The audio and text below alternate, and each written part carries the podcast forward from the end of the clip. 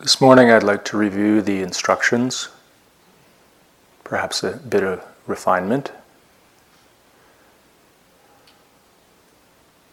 and give a few words on effort.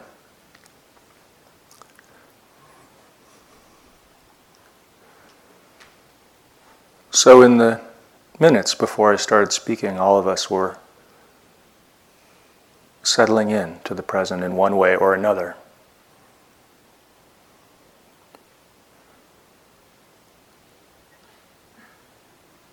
Either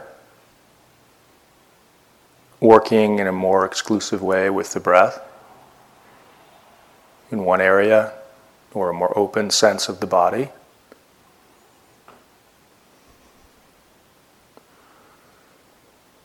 Or perhaps working so that we're in touch with the breath, but also open to whatever else life would present.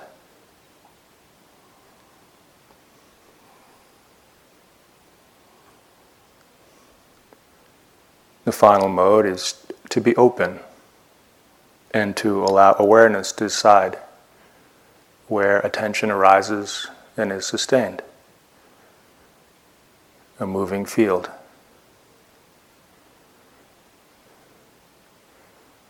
But within these basic instructions, there are little refinements that can be made to help depending on the quality of our attention, our continuity.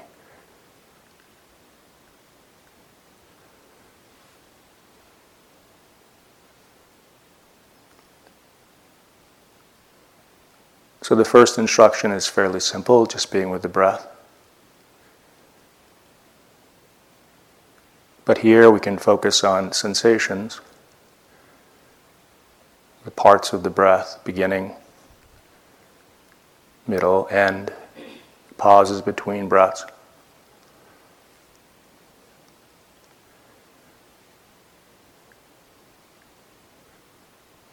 We can also soften our stance a little, where we really take care with the quality and we're open to seeing, even though we're working exclusively with the breath, whether we're leaning into or some corner of the mind is manipulating in some way to get some result, matching some past experience, was pleasant or deep. So we can be in touch with the energies that move with this very simple practice.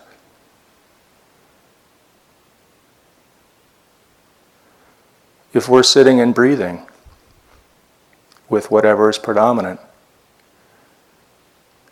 well, sometimes, since the focus of this is still to emphasize calming and steadying the mind, we, if we open to the mind, images, thoughts.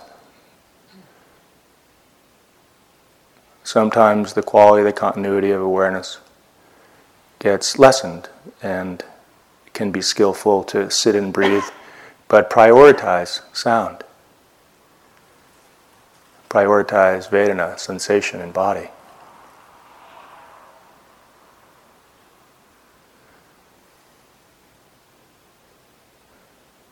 Allowing ourselves to incline to receive the movements of mind and heart right inside the body as sensation.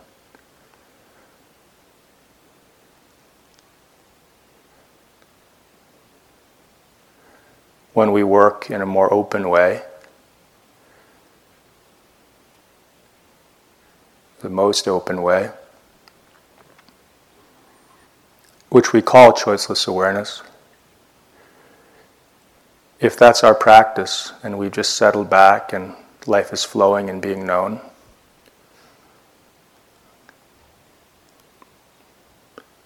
then that's choiceless awareness. But it's actually a state. It's not something that we can intend and practice in the way we can when we're grounding and steadying. Because attention isn't a thing, it doesn't have a color, a place we can return to.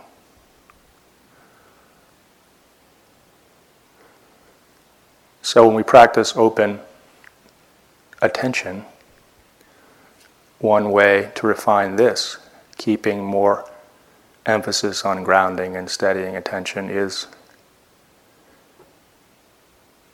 to allow there to be a fullness in the senses, initially, primarily in that which is other than thinking.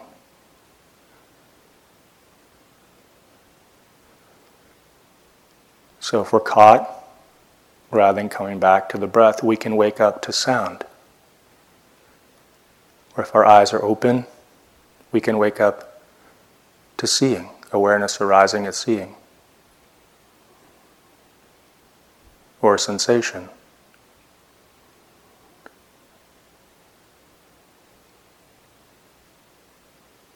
To complement choiceless awareness, we're actually choosing to strengthen awareness.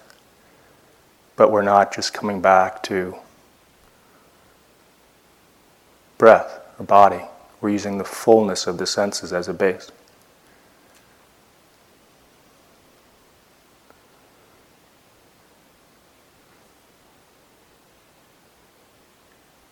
And so these are three different ways to anchor the attention and grow its continuity in a way where we're clearly returning away from being caught up in thinking.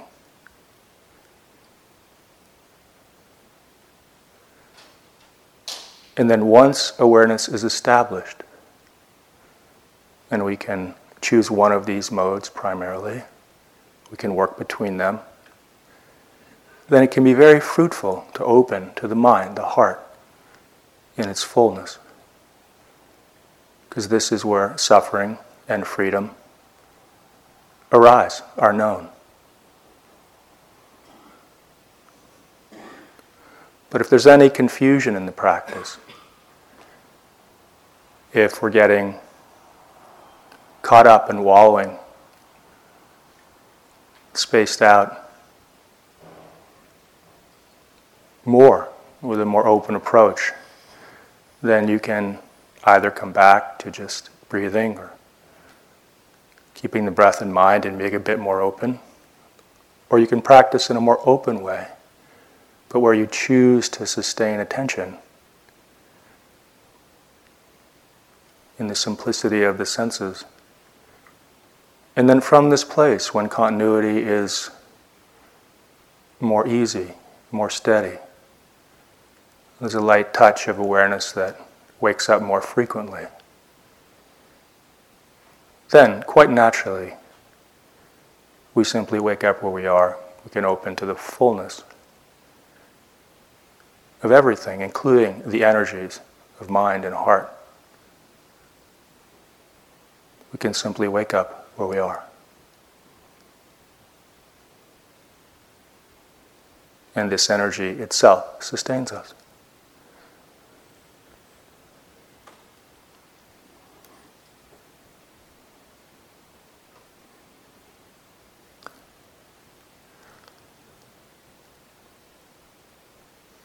So there's a bit of clarification, perhaps, uh, rehashing the instructions. And the second piece, however we're working, what's the quality of our effort? As the retreat goes on, as we practice, potentially in a more open way, this becomes very vital to see this.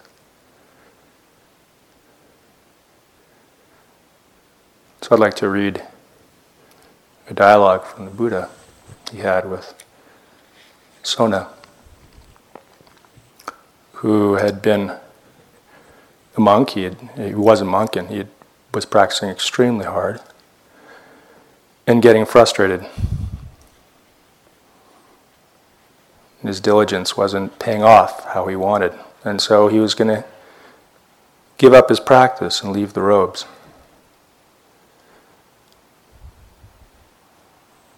Before he was going to do so, he had a conversation with the Buddha. And the Buddha asked him what he was before he had been a monk. And he said he had been a, a vina, a, a lute player, a musician.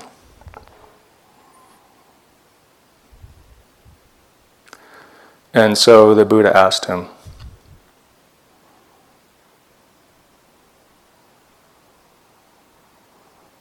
When the strings of your lute were too tight,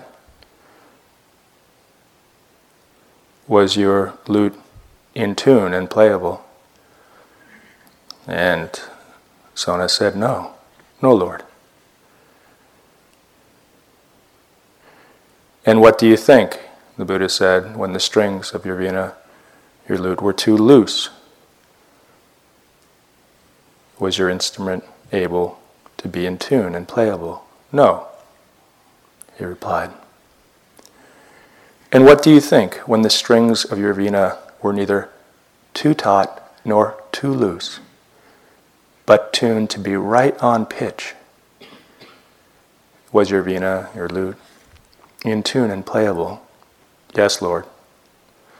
In the same way, Sona, over aroused persistence leads to restlessness. Overly slack persistence leads to laziness. Thus, you should determine the right pitch for your persistence. Attune the pitch to the qualities, the five faculties. I've spoken of the qualities of confidence, of energy, concentration, mindfulness, concentration, wisdom. In other words, the fullness of being aware and balanced in this present moment. You should determine the right pitch for your persistence and there pick up your theme.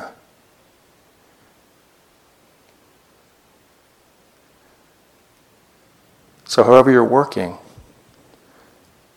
we learn by being and seeing the various ways our attention is too light, too tight, or too loose.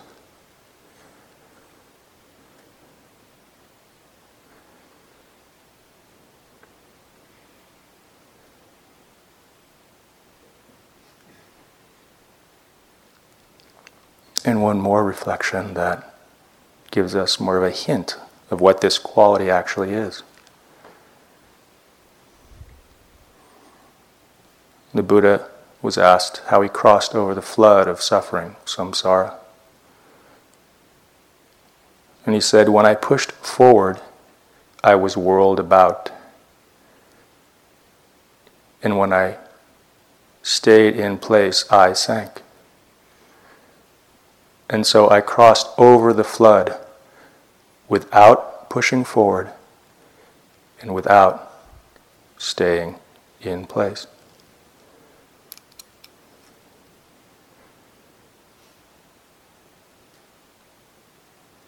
So, noticing when we are pushing forward, leaning into. And the staying in place as a feeling in this context of sinking, of being caught in, of not touching and reconnecting with the dynamic light quality of clear present awareness, simply knowing objects as they arise. So take interest in that which is other than perfect balance. Be clear how you are intending to practice.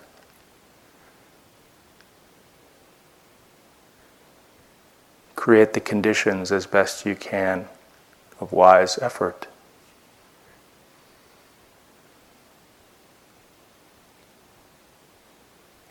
And again and again, allow the moment to unfold and touch us exactly as it is.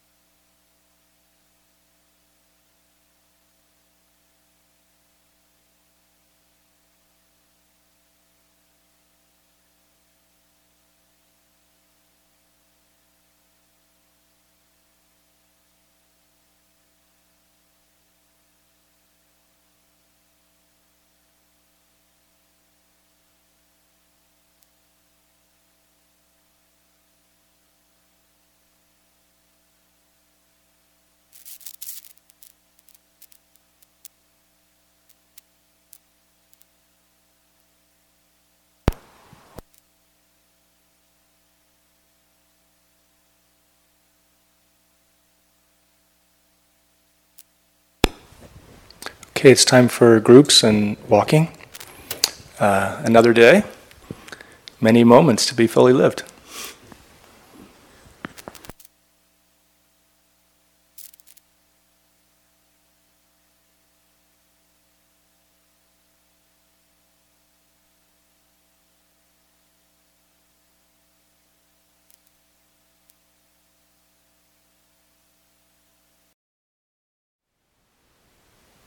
Thank you for listening.